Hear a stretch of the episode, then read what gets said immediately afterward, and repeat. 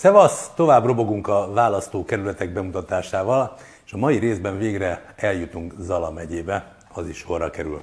Méghozzá a hármas számú választókerület. Esorolták az utolsó helyre a 106 körzet közül, de csak az ABC sorrend miatt, egyébként pedig rengeteg más tényező miatt kiemelkedik a többi választókerület közül. Ezek a tényezők főleg a körzet képviselőihez, Cseresnyés Péterhez köthetőek, és nem éppen pozitív színben tüntetik fel az itt zajló folyamatokat, hogy finoman fogalmazzak. Zala megye hármas számú választókerületében található Nagykanizsa és a körülötte lévő délzalai kis lélekszámú falvak. Egyéni országgyűlési képviselője egy régi, nagy befolyású fideszes politikus, a miniszteri biztos címet is viselő, korábban egyszerre országgyűlési képviselői és polgármesteri feladatkört ellátó Cseresnyés Péter. Felesége testvérének férjével közös egykori cégük a Tabán Bau Kft. Amellett, hogy Cseresnyés rokonságához tartoznak, polgármestersége alatt cégeik az önkormányzati közbeszerzési pályázatokon is jól kezdtek teljesíteni. Ők burkolták le például a város főterének számító Erzsébet teret is. A korábbi független polgármester Marton István hűtlen kezelés miatt feljelentést is tett, mivel a cseresnyéshez köthető cég közbeszerzés nélkül nyerte el a helyi vízmű 50 millió forintos rekultivációs munkálatait. A városban a Mészáros Lőrinchez köthető Záév ZRT is kapott megbízást, 10,6 milliárdért építhetnek 3000 férőhelyes sportcsarnokot úgy, hogy Nagykanizsának nincsen olyan élvonalban játszó sportegyesülete, ami ki tudna használni egy ekkora arénát. Bár a választókerület fejlődéséért az úgynevezett MURA programért felelős miniszteri biztos is Cseresnyés a 2016-ban kihirdetett programban nem sok megvalósult projektet találni. Nagykanizsán 2019-ben közgyűlési többséget szerzett az ellenzék. Ezután pedig Nagykanizsától kezdtek elkerülni a már korábban tervezett fejlesztések is, Cseresnyés pedig nem állt ki a potenciális nagykanizsai beruházások mellett. Bár 2018-ban még Orbán is úgy nyilatkozott, hogy az M9-es autópálya építésének Nagykanizsa egyik nagy nyertese lesz, a 2019-es választások után változtattak a terveken. Az út elkerüli majd a délzalai várost, helyette a fideszesebb helyen megy majd keresztül. Egy olyan sarkában vannak a megyének, amit ha nem kötjük be önöket a közlekedési úthálózatba az M7-esen túl más irányokban is, akkor ki fognak maradni a fejlődési zónákból. Erről már régóta tárgyalok Cseresnes Péterrel, és nagyon régi terv, az M9-est, ami az Alföldről jön, azt el tudjuk hozni ebbe az irányba, és el tudjuk, itt kössük be Nagykanizsánál majd az M7-esbe. Ez a kisfilm is felkerül majd a Nerpédiára, ahogy a többi is. És akkor itt jegyzem meg, hogy a teheted, támogasd a csatorna működését, mindent megtalálsz a leírásban, hogy hogyan teheted. Pénznek is örülünk, munkának is örülünk, ha egy-egy választókerületet örökbe fogadnál, hogy te magad is segítesz feltárni az ott zajló folyamatokat, jelentkezz kérlek. De az is nagyon fontos, hogy a demokrácia helyreállításában, vagy hát a szavazások tisztaságában segítkezz, ha tudsz. 20k.hu az oldal, amit javaslok neked, hogy látogasd meg, jelentkez szavazóköri delegáltnak. Ez a legfontosabb a következő 60-valahány napban. Tehát térjünk vissza. Zala megye az országos átlaghoz mérten szerencsésebb helyzetben van a KSH 2019-es adatai szerint.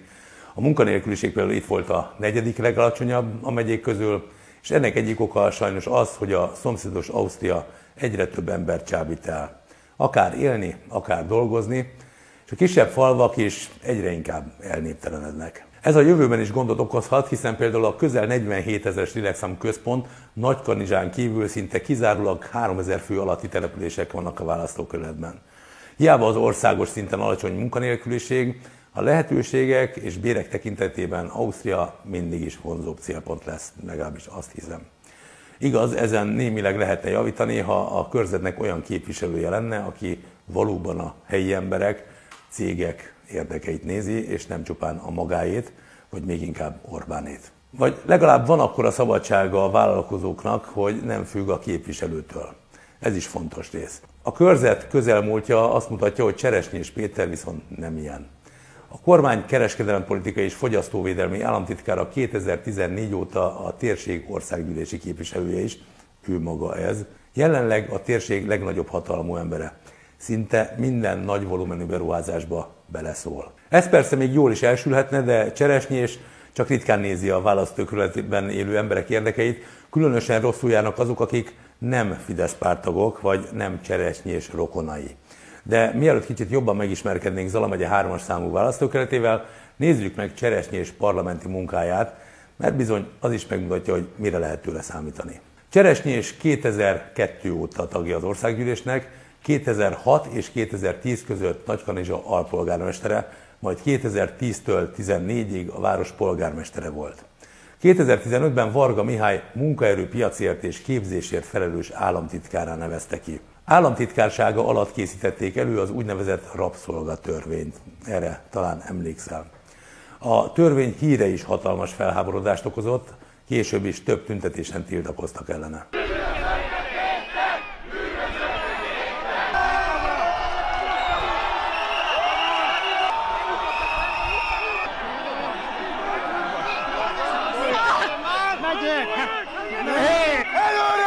Ezeken viszont nem hallhatnátok az államtitkárt, és nem a nagy zaj miatt, sehol máshol nem reagált a törvényt érő kritikákra, vagy éppen a tüntetésekre.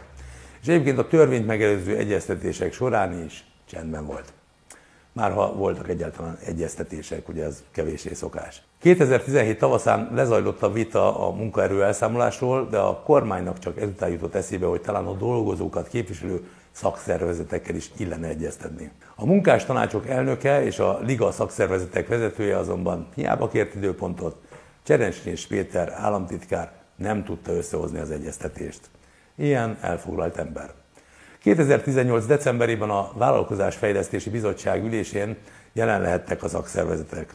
De szót nem kaptak. Arra hivatkozva, hogy a törvénytervezet már a tárgyalásos, kompromisszumos eredmény maga. A törvényt végül persze átnyomták a parlamenten, Hiába volt munkaerőpiaci államtitkár, nem csak a jelen, de a jövő munkásainak érdekeit sem képviselte, kiállt például a szakképzések lebutítása mellett. Államtitkárság alatt rögzítették törvényben a rész szakképzést, vagyis hogy adott esetben nem kell egy egész szakmunkás szakmát megtanulni, csak egy-egy modult, amire éppen szükség van. Persze az államtitkár szerint eh, később az ember megtanulhat bármit, bármint bármi mást is, ha éppen úgy látja jónak. Akár a szakmáját is. Mert erre bizony nagyon sok ideje van az embernek. A minőségi szakképzés mellett a nyelvtudás is segíteni az érvényesülést, és nem csak azért, mert akkor át lehetne menni Ausztriába dolgozni. Erre még volt is keret, Cseresnyés államtitkárság alatt a nyelvi felzárkóztatásra szánt 15 milliárd forint uniós pénz első harmada azonban már az előkészületek során elköltődött. Miután az 5 milliárdot elköltötték, közölték a szakképzési központokkal, hogy felfüggesztik a nyelvi pályázatokat, és kidolgoznak egy jobb modellt. Az csak egy kiszivárgott levélből derült ki, hogy ez az átalakítás tulajdonképpen már meg is történt, és a megmaradt 10 milliárd forinttal 10 nagy multinacionális céget támogat a kormányzat, hogy tanműhelyeket alakítsanak ki. Azt azért hozzáteszem, hogy Cseresnyés felesége unokahugának az a Subosics János a férje, aki 2017 óta a Nemzeti Szakképzési és Felnőttképzési Hivatalban a jogi ellenőrzési főosztályvezető. Hát ő az. Cseresnyés egyébként egyéni képviselőjelöltként sem teljesít sokkal jobban. 2018 óta mindössze hatszor említette Nagykanizsát parlamenti felszólásai során, de ahogy azt megszokhattuk, egyetlen egyszer sem a választóköret érdekében tette. Ismered a szokást, Orbán érdekében szólal fel a választókerületében, és nem a választókerület érdekében Orbánnál. Ez a Fidesz módi, ezt tulajdonképpen minden videóban elmondhatom. Nem szólalt fel például akkor sem, amikor a kormány úgy döntött, hogy eltereli Nagykanizsáról az M9-es autópálya nyomvonalát. Pedig akár hivatkozhatott volna Orbán Viktorra is. A miniszterelnök 2018 márciusában, tehát még a választások előtt azt mondta, hogy nagyon régi terv az, hogy az M9-est elhozzuk ide. Az M9-est Nagykanizsánál kapcsoljuk rá az M7-esre. Ezt a miniszterelnök mondta. Sőt, a miniszterelnök tulajdonképpen elismerte, hogy nagy szüksége lenne a körzetnek az autópályára. Figyelj! De most aztán valahogy egy olyan sarkában vannak a megyének, amit ha nem kötjük be önöket a közlekedési úthálózatba az m túl más irányokban is, akkor ki fognak maradni a fejlődési zónákból. Ezért fontos, hogy megtaláljuk, és egy négysávos úttal összekössük, erről már régóta tárgyalok Cseresnés Péterrel, az önök városát Zalaegerszeggel, Zalaegerszeg ugye össze lesz kötve Szombathelyjel, akkor azt jelenti, hogy ezen a sávon egy ipari zónához tud kapcsolódni majd Nagykanizsai. Azt jó napot, mondhatná Orbán Viktor, 2019-ben megváltozott a nyomvonal, Nagykanizsa pedig kimaradt. Így maradt a tanulság, hogy a kampányban nem biztos, hogy készpénznek kell venni Orbán szavait. Ezt a felvételt egyébként 2021-ben tette közzé Berta Krisztián jobbikos képviselő, hogy érzékeltesse, mennyire nem történt semmi az elmúlt három év alatt. És nem ez az egyetlen fejlesztés, ami elkerült Nagykanizsától cseresnyés alatt. A Metrans német szállítmányozási cégcsoport 2021-ben inkább Zalaegerszeget választotta Nagykanizsa helyett, hogy felépítse vasúti logisztikai konténertermináját. Pedig a szomszédos Nagykanizsa jóval jelentősebb vasúti csomópont, ott van ugye az M7-es autópálya kapcsolat, a nemzetközi vasútvonal, és közel van a Sármelléki repülőtér is. De ez nem volt elég ahhoz, hogy egy ilyen nagy volumenű beruházást a városba csábítsanak. Legalábbis cseresnyésnek nem volt elég. Az ellenzék akkor rá is kérdezett, hogy ugyan közben járt-e képviselő úr azért, hogy Nagykanizsát válasszák, de ő nagyon okosan nem válaszolt. Lehet, hogy az volt a gond, hogy versenyezni kellett. Ezt meg nem nagyon szereti Cseresnyés. A polgármesterség alatt kiderült, hogy inkább azt favorizálja, ha csak egyszerűen kijelölik a nyertest. Ez is szokás a Fidesznél. Cseresnyés 2010 és 2014 között volt Nagykanizsán polgármester, ahogy már mondtam. Ekkor évi 7 millióért adott szóbeli tanácsokat Girószász András kormányszóvívő cége a Nagykanizsai önkormányzatnak. Az akkor kormányzati kommunikációért felelős államtitkárként dolgozó Girószász cége, a Strategopolis Kft. több helyi ellenzéki képviselő szerint is versenyeztetés nélkül nyert el a megbízást. Hát innen is hálásak vagyunk mindannyian ezért. A tevékenységét pedig nehéz volt ellenőrizni, mivel ugye szóbeli tanácsokat adott. Szintén pályáztatás nélkül nyert el a tendereket Cseresznyés rokona is, ami miatt a korábbi független polgármestere Marton István feljelentést is tett. Hűtlen kezelés volt az oka, mert Marton szerint egy Cseresznyésné családi körébe tartozó cég közbeszerzés nélkül nyert el a Délzalai Vízmű ZRT 50 milliós rekultivációs munkálatait. A cég a Tabán Bau valóban kötődik családi szálon cseresnyéshez. A cég tulajdonosa Mórác József, akinek a felesége Mórácné Nagy Csilla, cseresnyés feleségének a testvére. A cég ekkoriban még csak alvállalkozóként volt kivételezett helyzetben. Cseresnyés 2010-es polgármesteré választása után viszont már fővállalkozóként húzták be a munkákat. Sorra. 2016-ban a Nagykanizsai önkormányzat pont a Tabán Bauval burkoltatta le a fontosabb közterületeket és utcákat. Amikor a céget felszámolták, létrejött egy új, Fundaxis 3M, amelynek Mórác lányai lettek a tulajdonosai. Ennek megfelelően ismét sorra nyerték a közbeszerzéseket, például Nagykanizsán, és Fonyódon, és Örtiloson. Szóval ahova elér a képviselő úr keze. Oké, okay, el kell ismerni, Cseresnyés néha legalább őszinte is tud lenni. Az Orbán kormánynak mindig kiemelt feladata volt a családok támogatása, mindig nagy figyelmet fordított a családi támogatásokra. A polgári kanizsáért alapítvány is sokat profitált abból, hogy jó viszonyt ápolt cseresnyéssel. Zalmegye 3-as választókerületében több mint 30 millió forintot kapott a városi civil alapból, de ezzel kizárólag a Fideszhez köthető egyesületek jártak jól. 15 milliót nyert a polgári kanizsáért alapítvány, ennek rendezvényein Cseresnyés állandó és kötelező szónok volt a 2019-es önkormányzati választásokig. Rendszeresen támogatta a város kisebb-nagyobb összegekkel az alapítványt. Hát így megy ez. A pénz jön tehát, de kis túlzással mindenről Cseresnyés dönt, hogy hova menjen. Például látszólag a felesleges és drága beruházásokra. A választókerületet lefedő legnagyobb fejlesztési program a MURA program elnevezésű nemzeti mintaprogram, amelynek Cseresznyés a miniszteri biztosa. A programban összesen 9 milliárd forintos támogatással fejlesztették elsősorban a mezőgazdaságot és a turizmust, de hiába hirdették ki már 2016-ban, csak az utóbbi egy-két évben kezdtek el szállingozni a konkrétumok. Az egyik ilyen konkrétum például a helyi vadaspark és drótkötélpálya építése, amit legutóbb 2020 végén említett meg Cseresnyés. Szintén túlárazatnak tűnik az a majdnem fél milliárd forintból megvalósult majorság, amelyet 2021-ben adtak át. 2016-ban Balaton felvidéki Nemzeti Park igazgatósága 470 millió forint összegű támogatást kapott az EU-tól a Mura Mente komplex élőhelyfejlesztése és gazdálkodási centrum kialakítására. Ezen a programon keresztül támogatott közel 300 millió forintból épült meg egy állattartó major letenyekült területén is. Cseresnyés korábban azt mondta, hogy a tervek szerint 100 példányból álló szarvasmarhállományt fognak a beruházás helyszínére telepíteni, de azért ez nem feltétlenül magyarázza meg, hogy mi került valójában 300 millióba az építkezési projekten. És őszintén nem tudom, hogy egyáltalán ki tudják-e majd használni a majorságot. De ha a közpénzégetés legnagyobb szimbólumát keresünk a választókerületben, akkor az a Kanizsa Aréna.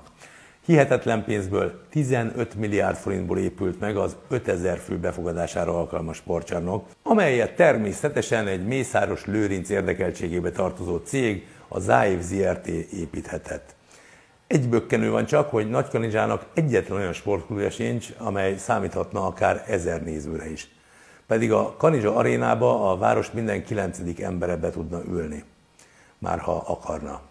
Az is lehetséges, hogy tudják majd állni a működési költségeket és vállalni a csarnok fenntartását, mert Nagykanizsa önkormányzata valószínűleg nem tudja majd kigazdálkodni az évi több millió forintot, és az ellenzéki többségi közgyűlésen fogja vállalni a fenntartást. Hát így mi lesz ott? Cseresnyés minden esetre büszkén jelentkezett be a megnyitóról, amelyre nem kisebb nevet, mint a Fradi öregfiúkat hívták meg.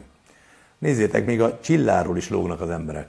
Kezd életre térni a nagykanizsai aréna, itt a Ferencváros öregfiúk és kanizsai All csapat játszik egymással. De ugyanígy félrement a kanizsai kerékpárkölcsönző rendszer is.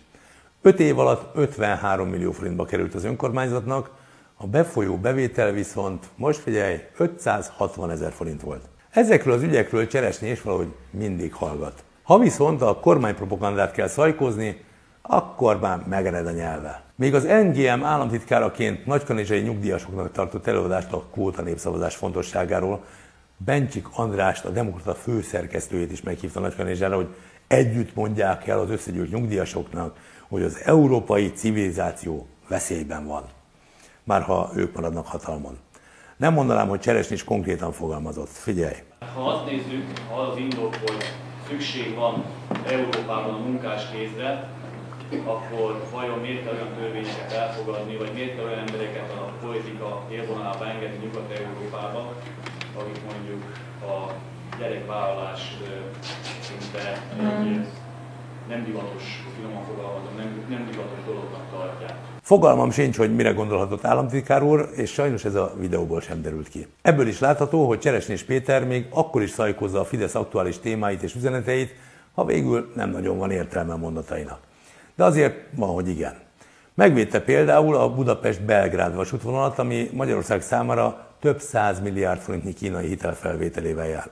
Erről csináltam egy kis videót külön, és azt mindenképp nézd meg ide, talán sikerül berakni kártyával, hanem akkor keres rá. A stratégiai jelentőségi vasútvonal korszerűsítése felértékeli Magyarország nemzetközi szerepét, és megalapozza a további gazdasági fejlődést. Mondjuk ebben igaza van, tényleg felértékelődött Magyarország nemzetközi szerepe, csak nem éppen pozitív értelemben.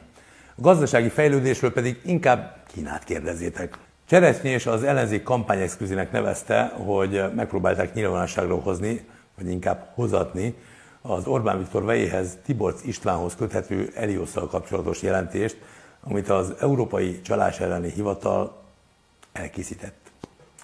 Emlékszel, ez volt az, amire te, mint adófizető kifizettél 13 milliárd forintot, egyenesen Tiborc zsebébe. Na, ezt tusolták el. De a Balaton letarolását is próbálta úgy beállítani, mintha az a kormány jó cselekedete lenne. A Balaton kiemelt státuszának a szemléltetésére pedig elég, ha végigtekintünk az elmúlt évek fejlesztésein, amelyek a tó térségének vonzerejét hivatottak tovább növelni, hozzáférhetőségét javítani. A valóság és a kommunikáció szépen elválik egymástól, ez bizonyítja az is, hogy még a képviselő korábban azt mondta a Magyar Hírlapnak, hogy már 1988-ban a Fidesz alapításának évében belépett a pártba, Hivatalos életrajza szerint ez csak 1998-ban történt meg, tehát 10 évvel később. Egyébként valahol érthető, hogy Cseresnés inkább a kormányzati narratívát nyomatja, mint hogy a saját ügyeiről beszéljen, mert azért rengeteg zűrös ügy köthető a képviselőhöz. Persze azokon túl, amiket már elmondtam. Például egy hívatlan kampánylátogatás egy iskolában. Minden alkalmat megragad, hogy a kormány dicséretét zengje, akár tanítási időben is, a középiskolában. 2017 végén a Nagykanizsai Mező gimnázium végzőseinek tartott előadást. A diákoknak akkor elmaradt az órájuk. Az RTL megkérdezte Cseresnyést, hogy mégis mi volt az annyira fontos téma, hogy azt soron kívül meg kellett osztani a diákokkal. Mit mondott erre? Megkerülte a kérdést, annyit bírt válaszolni, hogy kérdezzék meg inkább a diákokat. Kiderült, hogy turisztikai és vidékfejlesztési kérdésekről esett szó. Az iskola igazgatója egyébként bevallotta, hogy nem is ők szervezték az eseményt. Cseresnyés szerint az előadással semmi probléma nem volt. Hát szerintem pedig volt. Nem tartja furcsának, hogy egy oktatási intézményben tanítási órán beszélt velük? Én azt tartom furcsának, amit önök itt kérdeznek, hogy én nem tartom furcsának, hogy a gyerekek közélet iránt érdeklődnek. Hogy szerinted volt-e, az döntsd te, de vannak ennél azért durvább ügyek is. 2018-ban a választásokkor rendőrségi iratok szerint felmerült, hogy Cseresnyés által leadott ajánlóíveken levő aláírások között hamis aláírások lehetnek. Hm, lásd csodát. Ezért mondtam, hogy menj el szépen szavazóköri delegáltnak. Az akkor államtitkárként tevékenykedő Cseresnyés egy nap alatt 2500 aláírást szedett össze, ami finoman szólva is gyanús. Cseresnyést fel is jelentették, az ügyben pedig nyomozást indított a rendőrség, Szerintük a választás rendjeleni büntet gyanúja azonban nem állt fent. De legalább nyomozást rendeltek el magánokirat jogtalan felhasználásának gyanúja miatt. Azonban a nyomozás eredményét nem ismerhetjük, mivel nyilvánosan nem érhető el róla semmi, de semmi az interneten. Azt viszont láthatjuk, mi lett az elmúlt év egyik legjelentősebb kanizsai beruházásával, ami egy javító intézet volt eh, fiúk számára.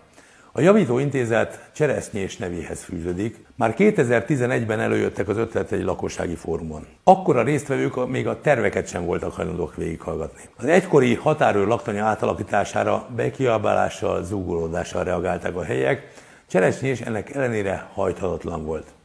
Később már a terveket ismertette, a városvezetés pedig azt ígérte, hogy akár még népszavazás is lehet az ügyben. Na hát népszavazás nem volt, Cseresnyés pedig, bár nem szólalt fel, de ott pózolhatott az alapkőletételen. 108 férőhelyes javítóintézet fogja itt megvalósítani azokat a terveket, és az fogja végrehajtani azokat az elképzeléseket, amelyek gyermekvédelemnek a részei. Hát hups, ez nem sikerült olyan jól. A javító intézet 2 és 4 milliárd forintból épült meg, és 2015-ben nyitotta meg a kapuit, és ezzel el is indultak a problémák. Több olyan dolgozó volt, aki szerint elviselhetetlenek a munkakörülmények az igazgató Gólya István vezetés alatt. Feleségével egyfolytában zsarolja, retorzióval fenyegeti az alkalmazottakat, és állítások szerint a különböző pozíciókra nem megfelelő szakképzettségű embereket vesznek fel.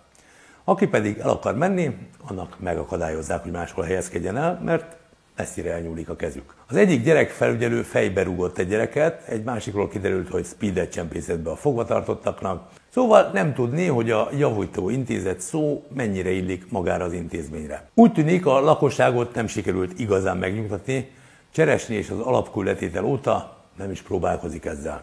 És bármilyen furcsa, Cseresznyés mégis kiérdemelte 2021 nyarára, hogy Nagykanizsa gazdaságfejlesztésért felelős miniszterelnöki biztos legyen. Többek között az ő feladata, hogy gondoskodjon Nagykanizsa gazdasági fejlesztéshez kapcsolódó beruházásairól és az ezzel kapcsolatos koordinációról. Azaz már miniszteri biztosként is ott tarthatja a kezét a körzet legnagyobb városán, de ez még nem biztos, hogy a körzet fejlődését szolgálja, ahogy eddig is látottad. Bármekkor is a fideszes háttér, az ugye nem a fejlesztésről szól. De kanyarodjunk csak picit vissza Orbán 2018-as mondataihoz. Ez a terv is az asztalon van, ezt meg fogjuk valósítani. A következő évek nagy feladatai, közlekedés szervezési feladatok, amelyeknek Nagy Kanizsa haszonélvezője lesz. Ez azért volt fontos, hogy lásd, ilyen a miniszterelnök kampányüzemmódban. Vagy ilyen erős cseresnyés lobby ereje, ha a térségről van szó. Döntsd el, melyik az igaz. Szerintem mind a kettő az. Akkor is választás közeledett, ahogy most is. A körzetben élők az úgynevezett eredményeket látva jogosan tarthatnak attól, hogy megint nem történik majd semmi.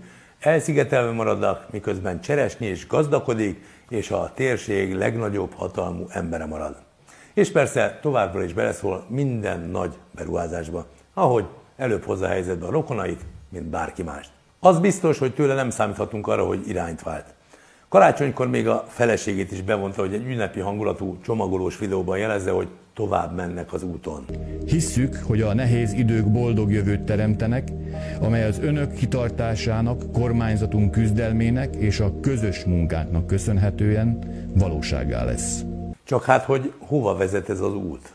Na meg, hogy mikor? Ahogy már mondtam, Zala 3-as szinte kizárólag 3000 fő alatti településekből áll. A központ Nagykanizsa, polgármestere pedig a szintén Fideszes Balog László, tehát ismerve a Fidesz kommunikációs gépezetét, egyáltalán nem biztos, hogy a helyiek tökéletesen tisztán látják, mi és hogyan zajlik a választókerületben. Na ez a videó többek között azért is készült el, hogy legalább kedvet kapj a megismeréshez, és látogass el a Nerpédiára, ahol részletesen ismerheted meg a kormányt és az ő mulasztásait, illetve hogy miket loptak el akár ebből a választókerületből.